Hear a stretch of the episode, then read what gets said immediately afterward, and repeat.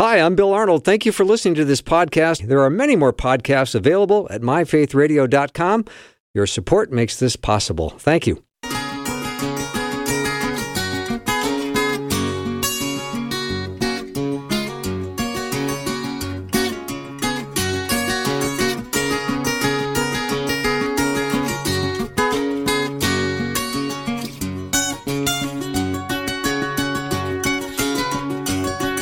And a warm welcome to the afternoon show. I'm Bill Arnold, and today we're going to have Guy Talk or Guys Who Talk. So let me know what your questions are. We've got a full 60 minutes with the power panel, so send them on over 877 933 2484. Again, 877 933 2484.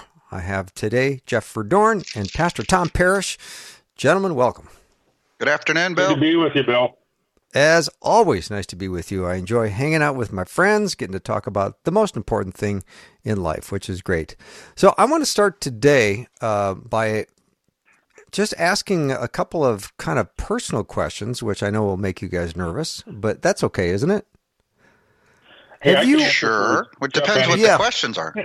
well, um, when it comes to um, respect, do you think that's something that's earned or granted? How does how does that work? And have you ever lost respect for somebody?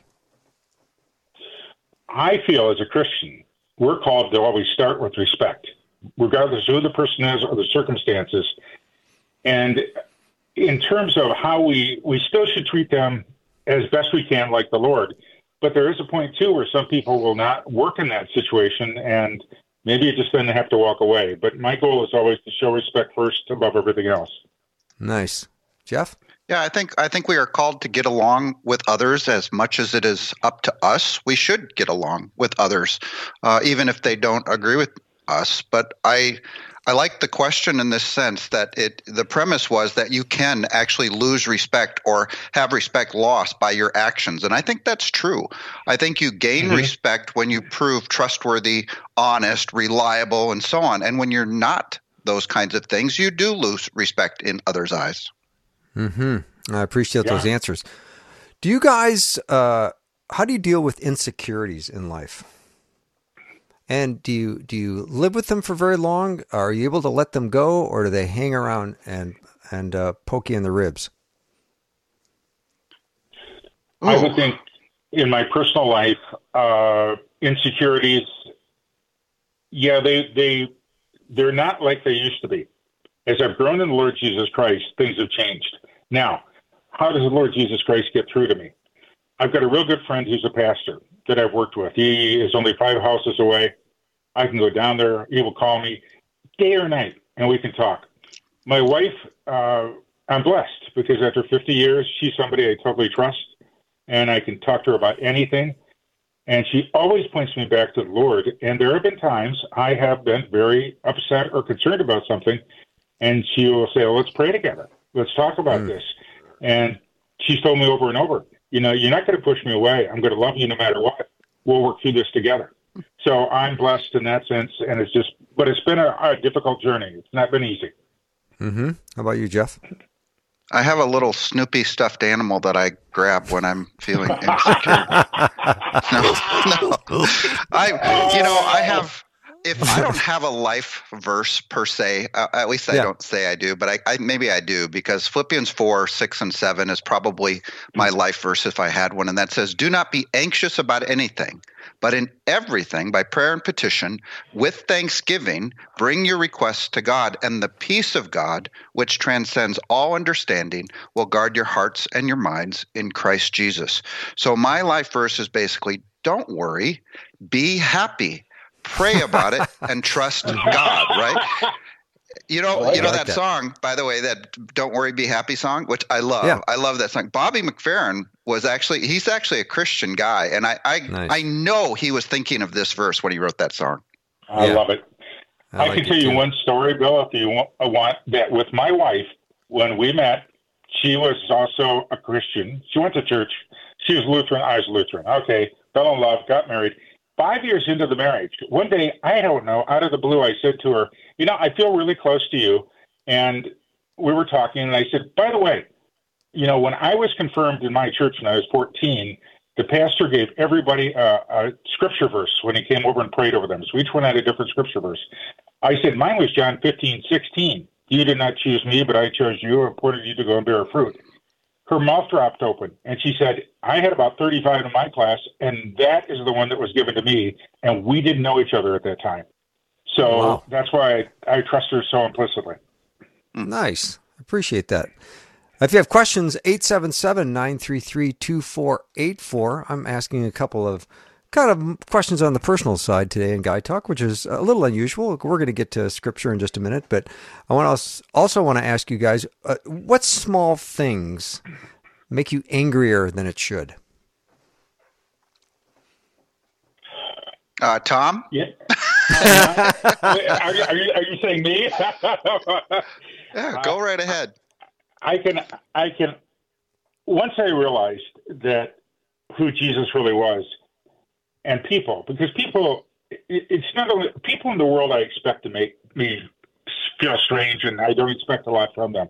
It was people in the church that claimed Jesus and yet could be rude, could be uh, in your face, could be overbearing.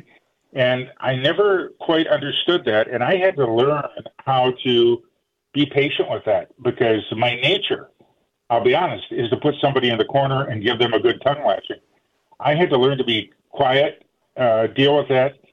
And it's not been an easy task, but I have learned over the years. And now, as I work with students, that is, pastors who are going to be pastors, students that are pastors, I try to teach them the same thing because I wish I would have understood this process that people are people, have no illusions about people, mm-hmm. but love Jesus and accept people for what they are and don't get upset when they're stupid because I can be very stupid at times too.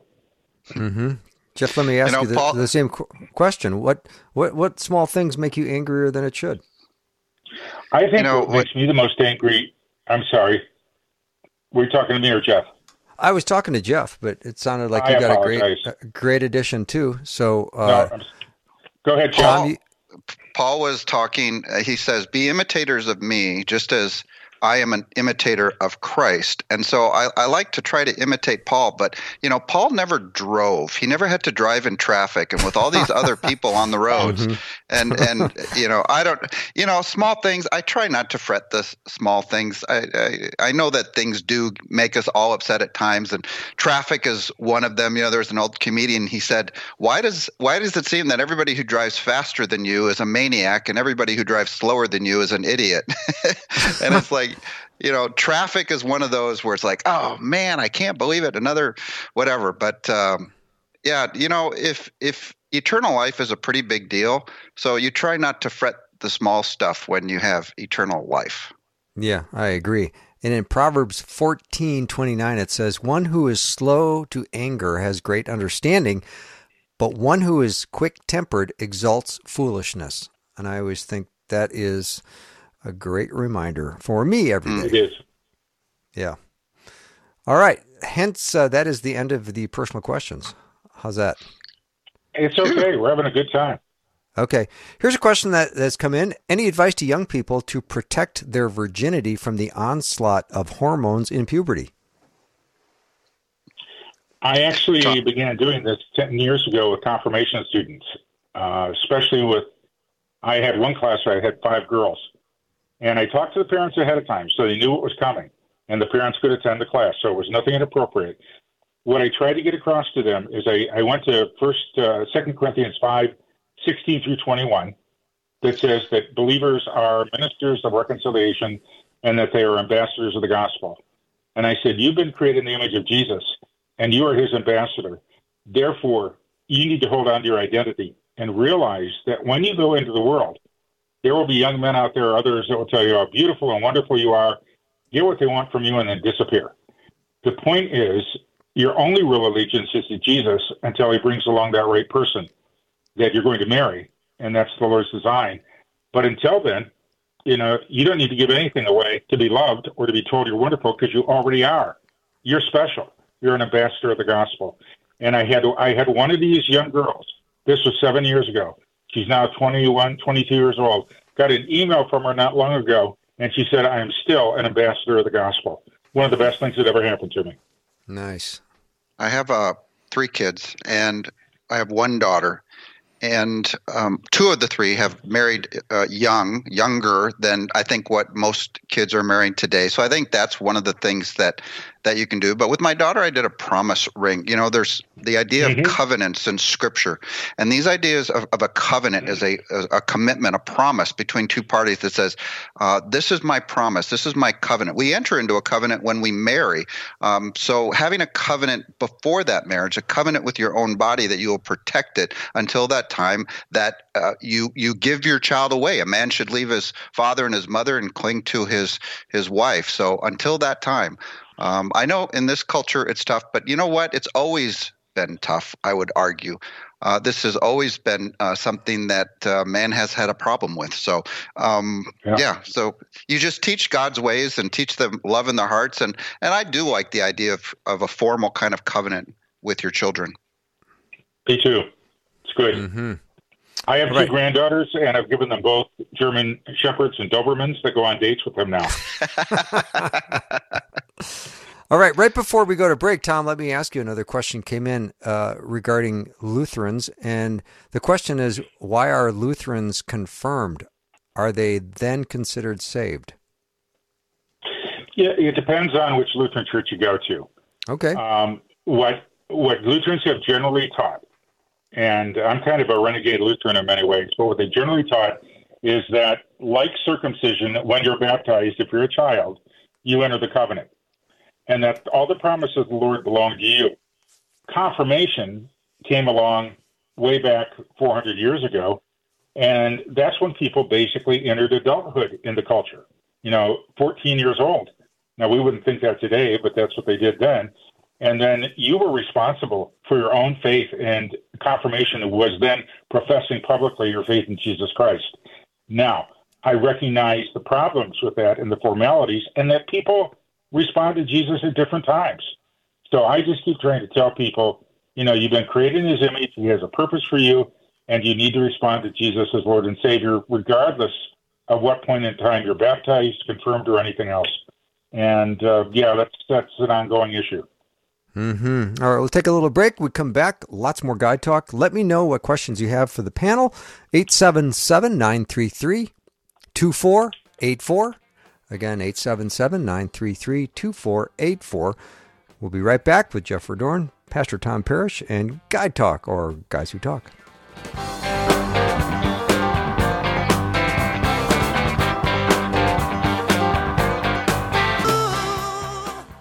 Oh, life can be filled with distractions. I saw a survey that said the average person will look at their phone 320 times a day. This Lent, let's take a moment to step away from all the distractions and let's read the Bible together. You can start this wonderful program called Reading the Bible Together with Us, and you can learn how to better connect with God through His Word and through studying ancient disciplines practiced by Jesus himself. You can sign up for this free study now at myfaithradio.com. Let's spend this season of Lent focusing on our Savior, on the death, burial, and resurrection of Jesus, and what fuels our minds and our hearts to be more devoted followers of Jesus. Again, sign up for the free study now at myfaithradio.com.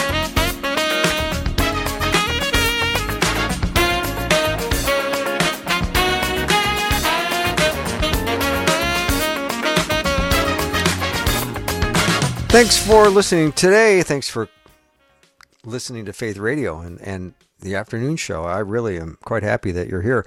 And I've got the power panel, Jeff Verdoorn and Pastor Tom Parrish, as uh, we continue Guy Talk. Great questions coming in. Jeff, this is a question kind of targeted at you because uh, this was a result of something that uh, we discussed uh, last week during our segment on who is this Jesus, you talked about resurrected bodies and how our bodies will stay in the grave when we're in heaven. And the first thing that came to my mind was Jesus' body was gone from the grave when he was resurrected. Can you expand on this? Mm-hmm. Yeah, very good question. the The passage about the resurrection uh, which is, I believe, a passage about the rapture in 1 Thessalonians 4, says that the dead in Christ will rise first, and then we who are alive and remain, and I'm going to go over to 1 Corinthians 15, will be changed in a flash in the twinkling of an eye at the last mm-hmm. trumpet. For the trump will sound, and the dead will be raised imperishable, and we will be changed. So there's actually two groups of people at the resurrection. One are the dead in Christ. Now, where are the dead in Christ? Well, they are in heaven, absent from the body, present with the Lord. They receive their glorified bodies in heaven.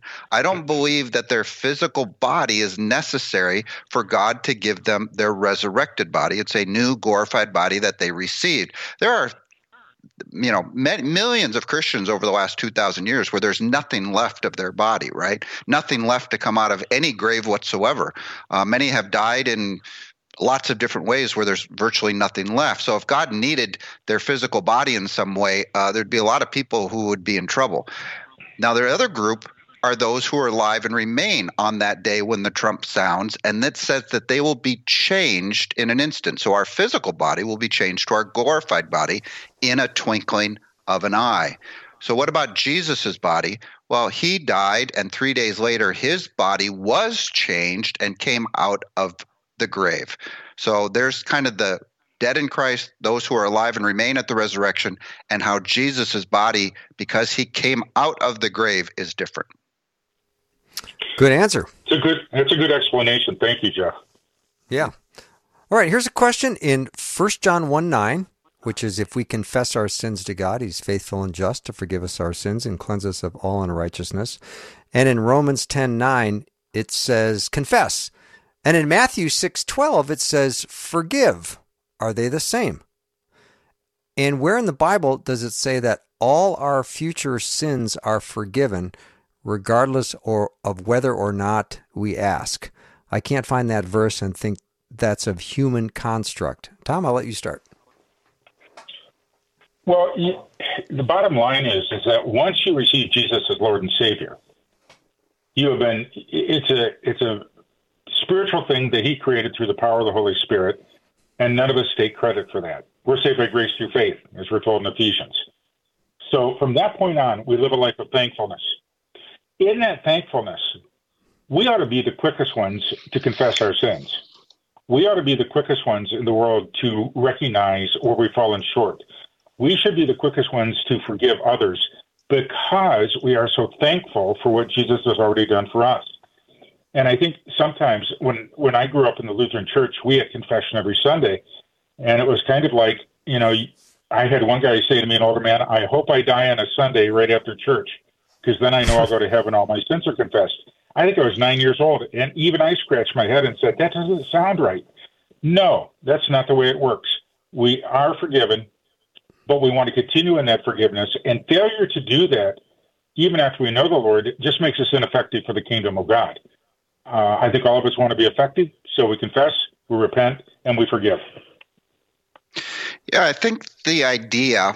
Um, I'm, I'm trying to think of a specific verse that says our future sins are forgiven, and I can't think of one specifically that says that. But if you think about this logically, once you're forgiven and you are saved and you are born again, redeemed, reconciled to God, made a child of God, sealed with the Holy Spirit, um, if you were to then sin, you would then be in an unforgiven or unsaved state. In other words, you would lose your salvation if now suddenly you, as a righteous you know follower of Christ sinned and it would be counted against you now you would have to move from being a righteous person back to being a sinner, a, an unrighteous, unsaved sinner. And so once again, you would have to uh, ask for forgiveness to be cleansed and uh, and and be saved again. And there would be a constant, I would argue, daily un, be, being unsaved and then being saved again. So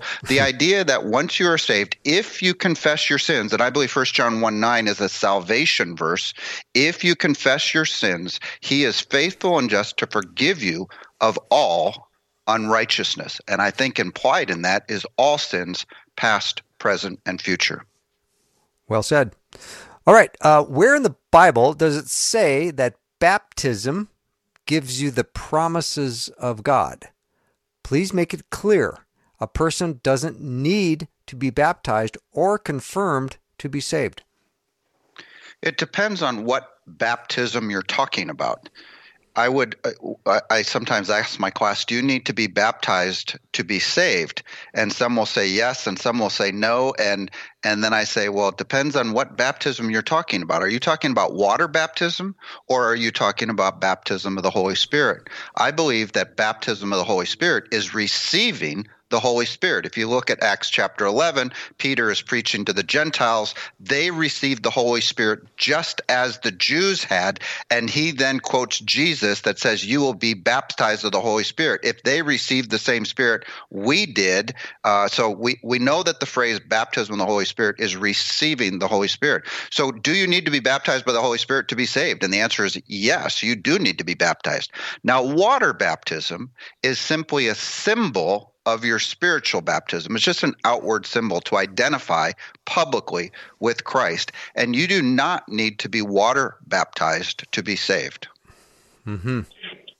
I agree. You don't need to be water baptized to be saved. But from my tradition, we look at it a little bit differently in that baptism, like circumcision, the Old Testament, is a covenant established by God where he holds us accountable then as his people that's the problem with that. How do we then walk in that and live that out? Uh, it's a tricky one because this is the whole issue of baptism. When it happens, how it happens, under what circumstances, has been the real issue and, and divided a lot of churches. My emphasis, coming from my perspective, is that surrendering to Jesus is the most important thing you can ever do. If you do that, whatever happens after that, uh, you still have the grace of Jesus covering you. So I don't get all uptight about that. Now, this week, you know, for Lutherans, it's unusual. We we have a lot of adult baptisms at my church, and we've got two this Sunday. So it's a thrilling time. And that's the pattern, actually, that you do see in Scripture. And so, what what some traditions have done is tried to tried to instill in their traditions the pattern that you do see in scripture. And the pattern is is that when you had a believer a new believer in christ uh, who believed and was saved they typically very many times in scripture were immediately baptized uh, in water. And so it was a pattern. It was a tradition that uh, that the early church did follow. And like tom said in some way i think it is a form of a covenant where you're saying i am now identified identifying with Christ in my death, burial, and resurrection, symbolized by this water baptism, and I'm going to follow him. So, yeah. All right, yeah, Jeff. I'm gonna... emphasize over and over, guys. It's Jesus. Get right with Jesus, and yeah, everything else will work out. Yeah. yeah. All right, amen. Jeff. You have we have one minute, Jeff, because uh, we have to go to break here. But uh, you're back on the hot seat. What about the dead that came out of the grave when Jesus was crucified? Yeah, so these are the called the Matthew 27 saints and it says that the the moment that Jesus died that there were these people that came out of their graves and then went into the city after the resurrection of, of Jesus. So we don't know who these people are, how many there were, how long they've been dead, but clearly they were dead and came out of the grave at the crucifixion. And and I can imagine they they were like Lazarus, and boy, did they probably have a story to tell, right? Now, were yeah. they were they resurrected to glory or were they simply resuscitated, brought back to life like Lazarus was? And I think we can know for sure because they came out of their graves before Jesus rose from the dead. So it was before Jesus was glorified, meaning Jesus wouldn't be the firstborn of all creation, the first to be glorified, if they rose in their glorified body. So I think we can safely conclude it was their physical resurrection, physical resuscitation. Now we'll take a break and we'll be right back with lots more Guy Talk. Send your questions over 877 933 2484.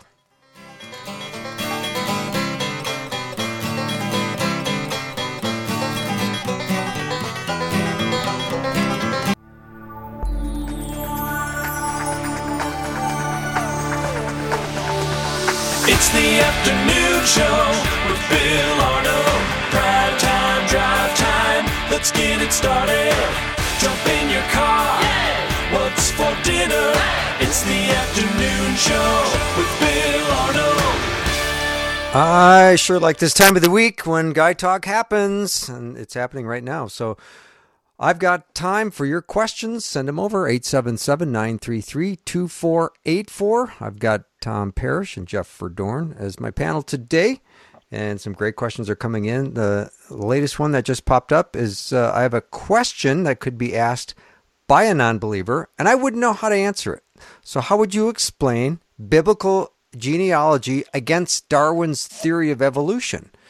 Do we know approximately how long ago Adam and Eve appeared on Earth?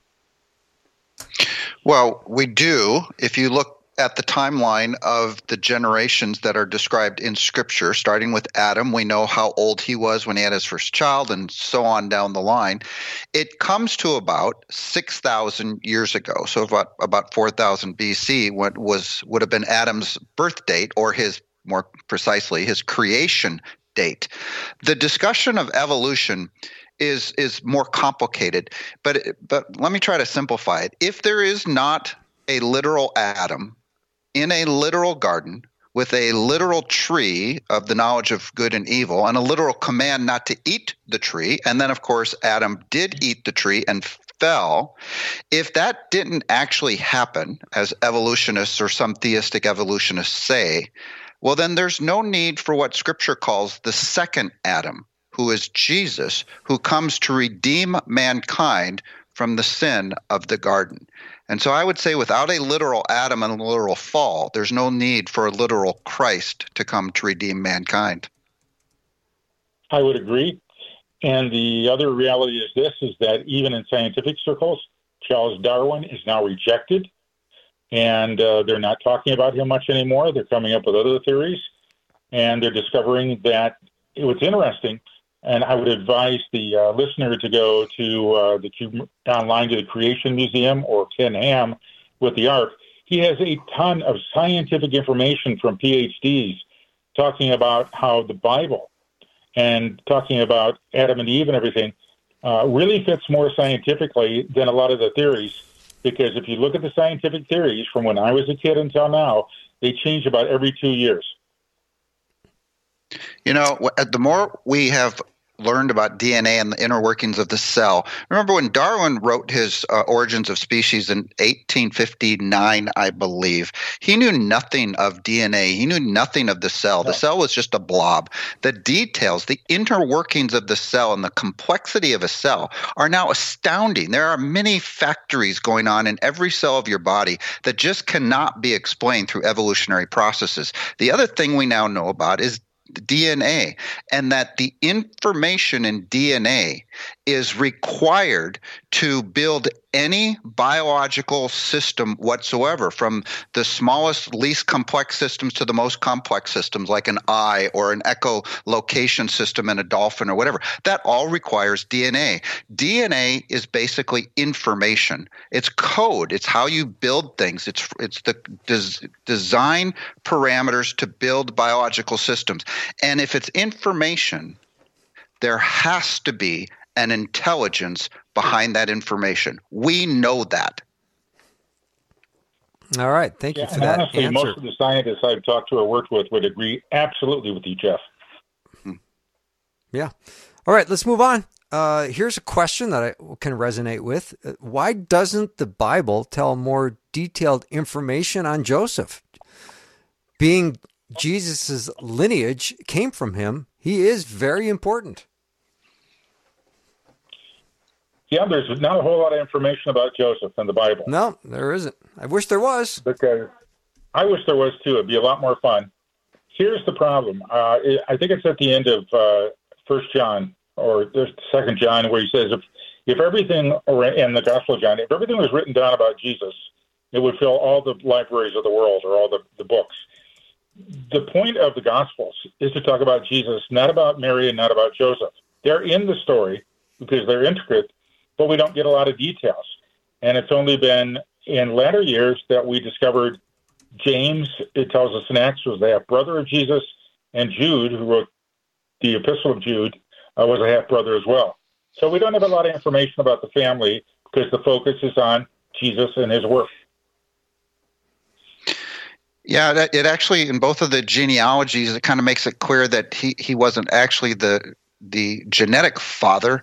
Uh, he was the hu- husband of Mary in one of the genealogies, and I can't. I'm trying to think of the precise language in the other genealogy, but it's clear that that uh, that he was the adoptive father, if you will. Uh, but still, he, as an adoptive father through the line of David, that's one of the prophecies for the Christ that he would be a descendant of David. And actually, many scholars believe that the both the Matthew genealogy and the Luke genealogy, one one idea is that one is actually through Joseph, the other is through Mary, but both go back to David. So either way, Jesus is an, it's a descendant of David, just as the prophecy uh, and the promise to David, God's promise to David, uh, is was fulfilled through Jesus. Why don't we have more about Joseph? Boy, that's a a really good question. Um, you know, he protected his son, brought him to Egypt, and then brought him back into uh, Israel when it was all safe, and that's really all we know.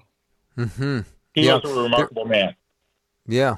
There there's information that does not exist in scripture because God does not deem it necessary for us to know, but it, it'll sure be fun in heaven, won't it, to find all this stuff out? Yeah. Yeah. I mean, You here's know, another and- and question. You'll be able to talk to Joseph and ask him what it was like. Think about that. Yeah. Yeah, it'll be awesome. I'm going to talk to him before you are, Jeff, just so you know. Okay. All right. Yeah. I'll, Here- I'll talk here's to. another- I'm going to talk to Mary first, then. All right. Here's another question. Here's another question just like it. Uh, I've always wondered how they knew Jesus was uh, praying to his Father and was sweating drops of blood in the Garden of Gethsemane if all the apostles were sleeping. Well, you have the inspiration of the Holy Spirit, and the basic bottom line is is that the Lord Himself is the author of the Scriptures. You know, if we look at the Bible simply as a human product, then that's very legitimate. And how could anybody have known that? But you understand it is both a human product and a divine product at the same time, because as Timothy tells us, all Scripture is God breathed and uh, useful for teaching in righteousness. So the Holy Spirit, I believe, simply revealed that information to give us a greater in depth understanding of the suffering Jesus went through for you and me. And being in agony, he prayed more earnestly, and his sweat became like great drops of blood falling down to the ground. And uh, some actually consider it uh, a, a metaphor or simile uh, because it says in some English versions, like great drops of blood. Others believe it's literal. Uh, we know that he was overwhelmed with anguish either way, and at the prospect of facing what he was about to face. And so the picture in the garden is a very powerful picture. Um, and uh, regardless of either way, whether it was actually sweats uh, was actual blood or whether it was like blood or whatever, I think the key to the whole scene is what he then says. He says, Not my will, but your will be done. And I think that's basically the heart of our Christian walk to be able to say day after day, Not my will, but your will be done. Agreed. Yeah, yeah.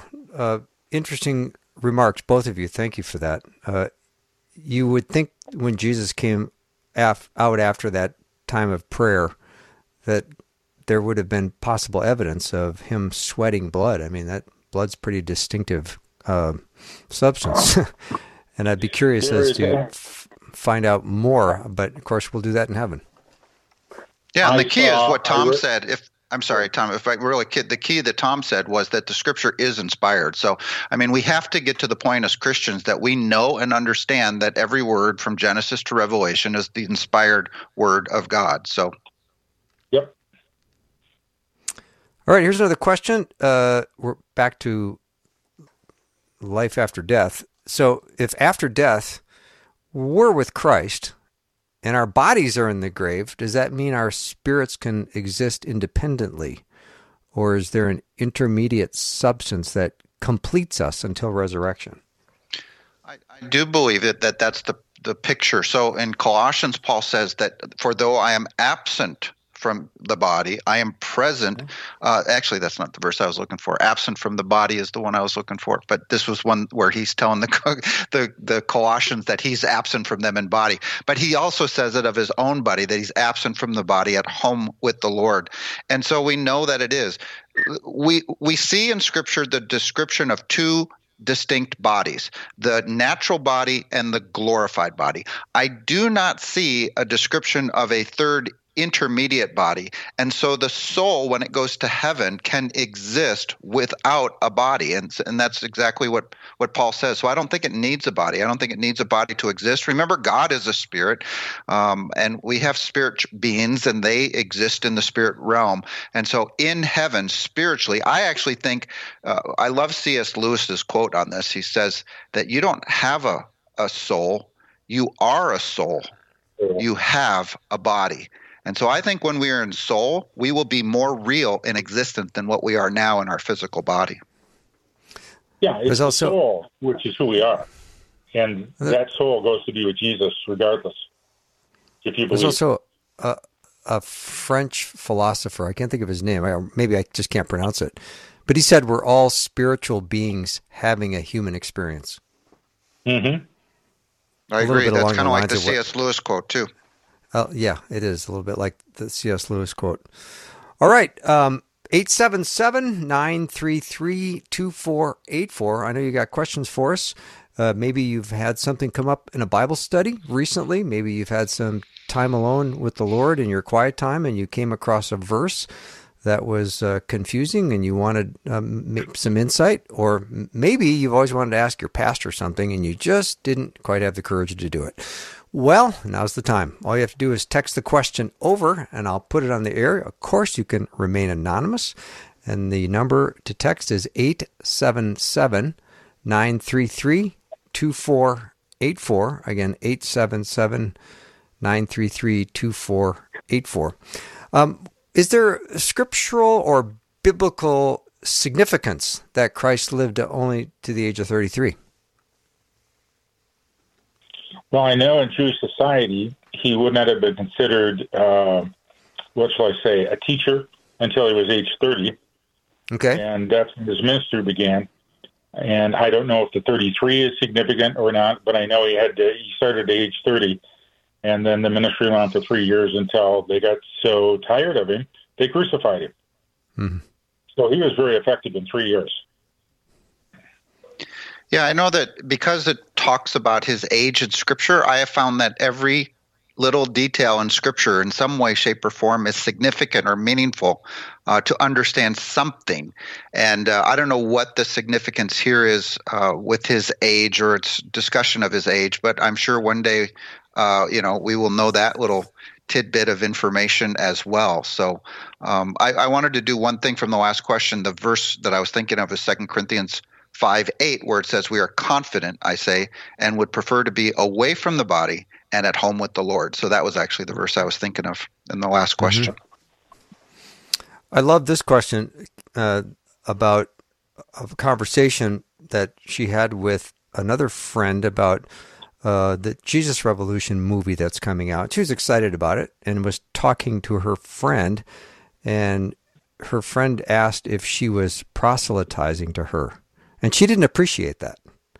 So I told her the difference between Buddha, Allah, and that Christ, and that Christ is alive. She scoffed at that, but I told her that there were uh, eyewitnesses after the resurrection, and she was just wanting to uh, find out exactly how many eyewitnesses were there.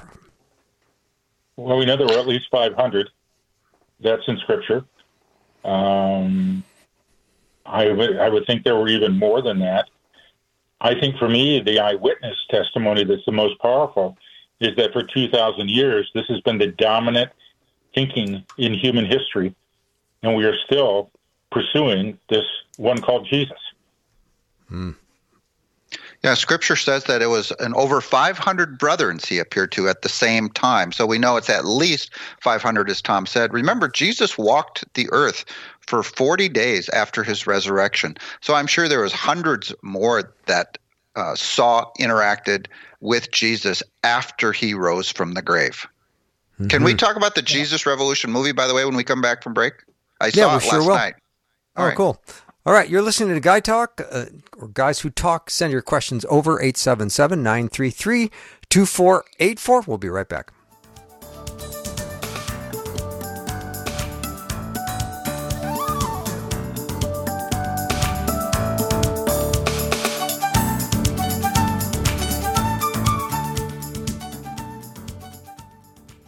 Faith Radio and Afternoons with Bill podcasts are available because of listener support. If you are a supporter, thank you so much. Becoming a supporter today by visiting myfaithradio.com.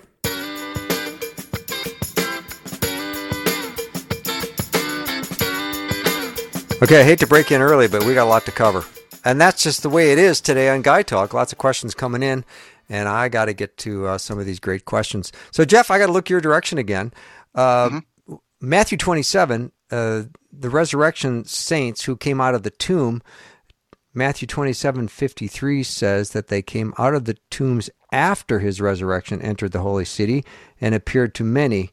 And um, this, uh, uh, yeah, Yeah, so the, the, the key here with this verse is does the after describe their coming out of their tombs or does the after describe entering into the holy city? And so that there's the kind of the language debate in the Greek on which one it, it, it is. And I have looked at this and Greek scholars have said that the after applies to the entering into the holy city. So let me read it in the NASB. And coming out of the tombs after his resurrection, they entered the holy city and appeared to many. Right, so it's just a, a semantic thing. Does the after apply to the coming out of the tombs, or does the after apply to entering into the city? By the way, it's it's really uh, uh, I I don't think it's a resurrection to glory either way. Um, Christ had to be the first fruits. We know that he wasn't resurrected uh, until three days later, so he didn't receive his glorified bodies until uh, at, at the resurrection. Um, so it, it wouldn't make sense that they were resurrected before, but even if it was after, it still doesn't make sense that they would be resurrected to glory because that's resurrection day and that's a future Right. day. So I think these people, whoever they are, and however many there there are, and however long they were in their graves, uh, I think they were resuscitated like Lazarus. Nice. Okay, can you explain the difference between tithing and first fruits? I'm going to receive a raise at work, and I feel that if I receive that, I will give it back to the Lord as first fruits. Is that correct? I like that idea because tithing was always a legalistic approach to giving. And it's interesting because it's uh, St. Paul seems to assume that Christians will give beyond the tithe because the tithe was the law, but out of their thankfulness and, as you said it, first fruits, they would give even more, which I think is a great and interesting concept. Yeah, so the, uh, I like to point out that the tithe was a a requirement in the Old Testament. God said, "I want a tenth of all that you produce, uh, whether your flock or your fields or whatever it was," and it was to be given to basically the the temple, the Levites, the tribe that did not inherit uh, part of the land. Remember, the Levites were the priests, and they didn't inherit part of the land and couldn't. They weren't self sufficient. So uh, the rest of Israel gave a tenth of what they did to God and His work and, and the temple uh, system that was there. The New Testament, I don't believe that Christians today are under the law and under this obligation. So Paul actually says in Second Corinthians that each one should give what he has decided in his heart, not out of obligation or compulsion, for God loves a cheerful giver. So we on this side of the cross are to give without a, an obligation, but cheerfully. Uh, but the idea of the first, remember, part of the tithe, the, the principle of the tithe was don't just give God your leftovers. Don't give him the the the bad, sh- you know, sheep, the the worst of the crop. He wants the first fruits. He, he wants the best, and I think that principle still applies today. Mm-hmm. Actually, Well the done. Greek word that we translate uh, cheerful giver can be translated hilarious giver. I like that. It should be fun to give to God's work, right? of course. Yeah. Amen. We learn that every time we have a fundraiser with peop- with all the generous people that give to Faith Radio. So uh, I will say that is true, true, true. All right, here's another question, gentlemen. Uh, will we? I love this one. Um, will we know every person in heaven? I'm just I'm gonna just throw out a number here. This is the question. Let's say there are 10 billion people in heaven. Will I know all 10 billion? Will I know You who were. everyone is? You you will, but you you you'll forget their names often, right? You'll, for, you what's his name again? I can't remember his name. I don't think so. I actually think we will. I think it will be relatively easy for us. Remember, now we see in part, then we will see fully, as just as we are fully known. Paul says, and I think we're up in heaven. Uh, we won't know them. Remember, we won't be omniscient when we get to heaven. God alone is omniscient. Uh, but I think we will, and I think we'll have the capability to know and meet and remember everybody up in heaven. I would agree. The Bible doesn't give us a whole lot of information on that, but it seems to fit logically with what Jeff's saying, because we're going to be a family in heaven. And as part of the Lord's family and brothers and sisters, I think we will. Mm-hmm.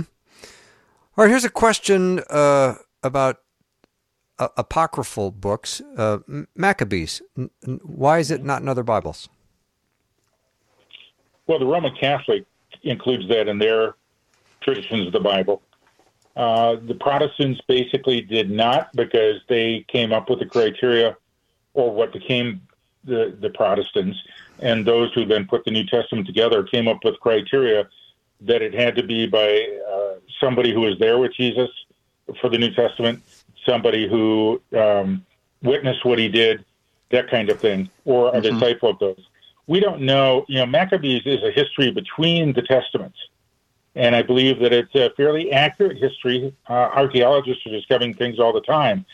Uh, it just doesn't. Uh, it's not talking about Jesus in the Maccabees. It. Uh, I. I I think the easiest explanation for me is that who are the keepers of the Old Testament? And that was the Jewish people. They were given the, the law, they were given the prophets. And so the Old Testament is really a Jewish book. They were the keepers of yep. his word. They were given, Paul says they were given his word and the prophets and so on. And so for some Gentile church organization of anybody to add to that book, I, I just, I, I, I'm I'm skeptical right away. And then, of course, for the New Testament, which the church is responsible for for um, uh, Tom's criteria that he mentioned that it, were they eyewitnesses to it and stuff. You have a lot of Gnostic gospels that didn't come along in the first century. They came along hundreds of years later. And for example, uh, I think one is called the Gospel of Thomas, if I remember. Well, it makes it sound like Thomas wrote that gospel. No, he didn't. It, it's it's a fraud, and so it does not meet the criteria uh, to have been included in the canon. And and one last word: it's not like the church did a rubber stamp on what were the books of the Bible to be included in the New Testament. These books were already being used and circulated widely by the church. It's when the counterfeits started to come along that the church said, hey, we better make a list, an official list of what is quote unquote in the canon in the New Testament. And so it was to protect what was already being used and understood to be God's word. Okay. That's exactly right. All right, just a couple minutes left. Jeff, let's have your movie review on the Jesus Revolution. It was great. So I know the folks that put this together. I've done a couple projects with them, Kingdom Studio, um, and they did it distributed by Lionsgate. It's basically the story of what happened in the late 60s and early 70s at Calvary Church in Southern California. A pastor by the name of Chuck Smith started to invite all these hippies into his church. They were accepting Jesus. They had been looking in all the wrong places drugs, rock and roll, sex, and so on. And yet it left them still empty. And so they started accepting Christ in mass. And this movement took the country by storm, but it started in a little church in Southern California. And the story kind of follows uh, Greg Laurie, who uh, saw all this happening, came to Christ. He did his drugs and looked for the answers in the wrong places and then did find Christ. And of course, Greg Laurie ended up becoming the senior pastor of Harvest and is uh, preaches to thousands, millions today. Um, and it follows him as well as Chuck Smith, who is the senior pastor of Calvary Church uh, at the time, kind of through this amazing time when some describe it as one of the, the great revivals of America's history uh, in the late 60s and early 70s. And it was called by Time Magazine cover uh, The Jesus Revolution. And it's a great movie. I just saw it last night. Wow. Thanks for that movie review. You'd mm-hmm. have a second career if you ever decided to uh, pursue that. You did a nice job on that. Well, gentlemen, that's about all the time we have for Guy Talk. Uh, we're going to look forward to uh, next time together having a little extended version, so we'll do a little bit more time next time we gather. But thank you for today. Thank you for your faithfulness and uh, all your great contributions. Thank you, Always fun to guys. be with you. Yep. All right. We're gonna we're gonna take a little break from Guy Talk, and then when we come back, Gary McIntosh is going to join me. He's written a book called The Solo Pastor: Understanding and Overcoming the Challenges of Leading a Church Alone. That's going to be the subject of our next discussion with Gary McIntosh. And then Lori Wildenberg is going to follow. She's written a book called Messy Hope Helping Your Child Overcome Anxiety, Depression, and Suicidal Ideation. That's what's ahead in the next hour. We'll be right back. Thanks for listening. Programming like this is made available through your support. Information available at myfaithradio.com.